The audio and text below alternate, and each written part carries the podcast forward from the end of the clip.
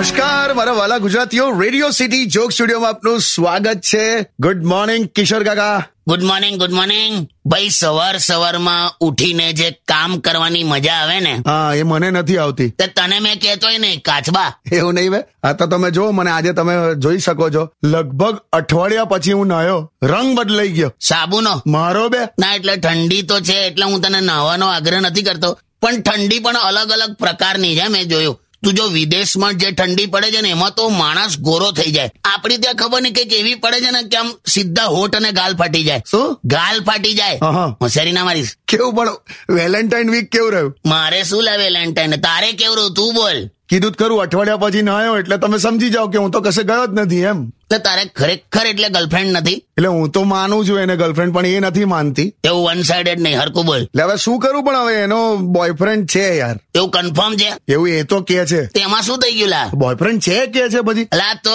ખરો સંઘર્ષ એમાં જ છે બધી આમ જે આમ બધું કહેવાય ને મજા એ આવા બધા પ્રયત્નમાં છે કરવાનો પ્રયત્ન એમાં શું છે ના થાય એટલે બોયફ્રેન્ડ છે કહું છું જો વગા ખાલી ખુરશી પર તો કોઈ પણ બેહી જાય પણ ખુરશી ખાલી કરીને જે બેસવામાં મજા છે ને આહાહા. એટલે તમે કેવું બધું સમજાવો છો યાર પણ કઈ નહીં હવે પતી ગયું વેલેન્ટાઇન અને મન તો સારું લાગ્યું બાગ બગીચા બધા ક્લિયર થઈ ગયા ખબર મજા તો ત્યારે જયારે મેં કોર્પોરેશનનું એક પાટિયું વાંચ્યું બગીચામાં શું એવું લખ્યું હતું કે તમે ઝાડને એટલો જ પ્રેમ કરો જેટલું તમે ઝાડની નીચે બેસીને કરો છો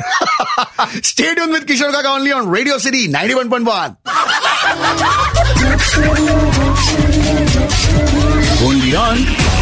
Radio